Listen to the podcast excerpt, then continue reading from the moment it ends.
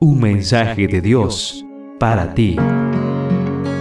Recibimos mensajes y notificaciones todo el tiempo, a cada instante. ¿Estás listo para recibir el mensaje de Dios para ti? Hechos capítulo 19, versos 11 y 12 dice, Y Dios hacía grandes milagros por medio de Pablo, tanto que hasta los pañuelos o las ropas que habían sido tocados por su cuerpo, eran llevados a los enfermos y estos se curaban de sus enfermedades y los espíritus malignos salían de ellos. Compartimos la reflexión titulada ¿Cómo recibir un milagro? En un libro titulado Cartas que los niños le escriben a Dios, encontré una pregunta seria.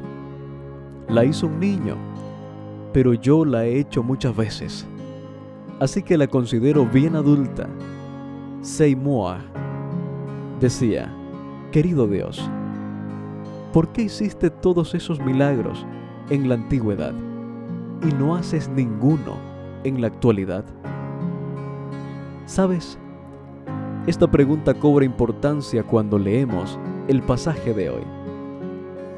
¿Por qué no hay hoy en día tantos milagros, especialmente cuando más los necesitamos? ¿Cuánto hace que no experimentas un milagro en tu vida? Un milagro es una situación, un fenómeno o una acción que no puede explicarse a partir de los principios naturales. Para recibir un milagro en nuestra vida, tenemos que prepararnos. Los milagros no ocurren porque sí, cuando Jesús estaba sobre la tierra, hubo muchos enfermos que nunca sanaron. Quizá porque nunca se prepararon para estar en el lugar donde Jesús estaba. Nunca se pusieron en el camino por donde Él pasaría. ¿Cómo recibir un milagro en nuestra vida, en nuestro hogar, en nuestros estudios, en nuestros planes y aspiraciones? Quiero llamar tu atención al único milagro que aparece en todos los evangelios la alimentación de los cinco mil. Lo registra Mateo 14, Marcos 6, Lucas 9 y San Juan 6. Creo que se repite porque tiene algo que enseñarnos sobre los milagros.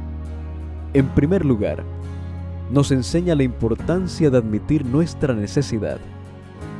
Allí es donde comienza tu milagro.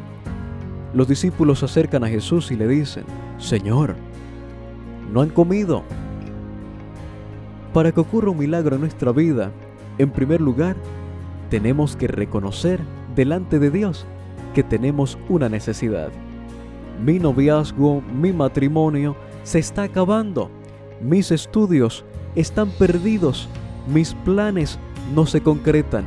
Quiero ser diferente. En segundo lugar, es necesario realizar un inventario. Jesús preguntó, ¿Qué tienen a mano. Fíjate en Marcos capítulo 6, verso 38. Él va a trabajar con lo que tiene de manera más especial. Y en tercer lugar, trabajará con lo que le entreguemos. Todos conocemos la historia del niño que entregó su merienda. Y esa entrega hizo posible el milagro. Así que, por último, es necesario que seas parte del milagro. Joven, los discípulos fueron quienes repartieron los panes y los peces, y el milagro ocurrió en sus manos. Muchas veces queremos que Dios haga por nosotros lo que Él quiere hacer a través de nuestras manos. Hoy, Jesús desea realizar un milagro en tu vida.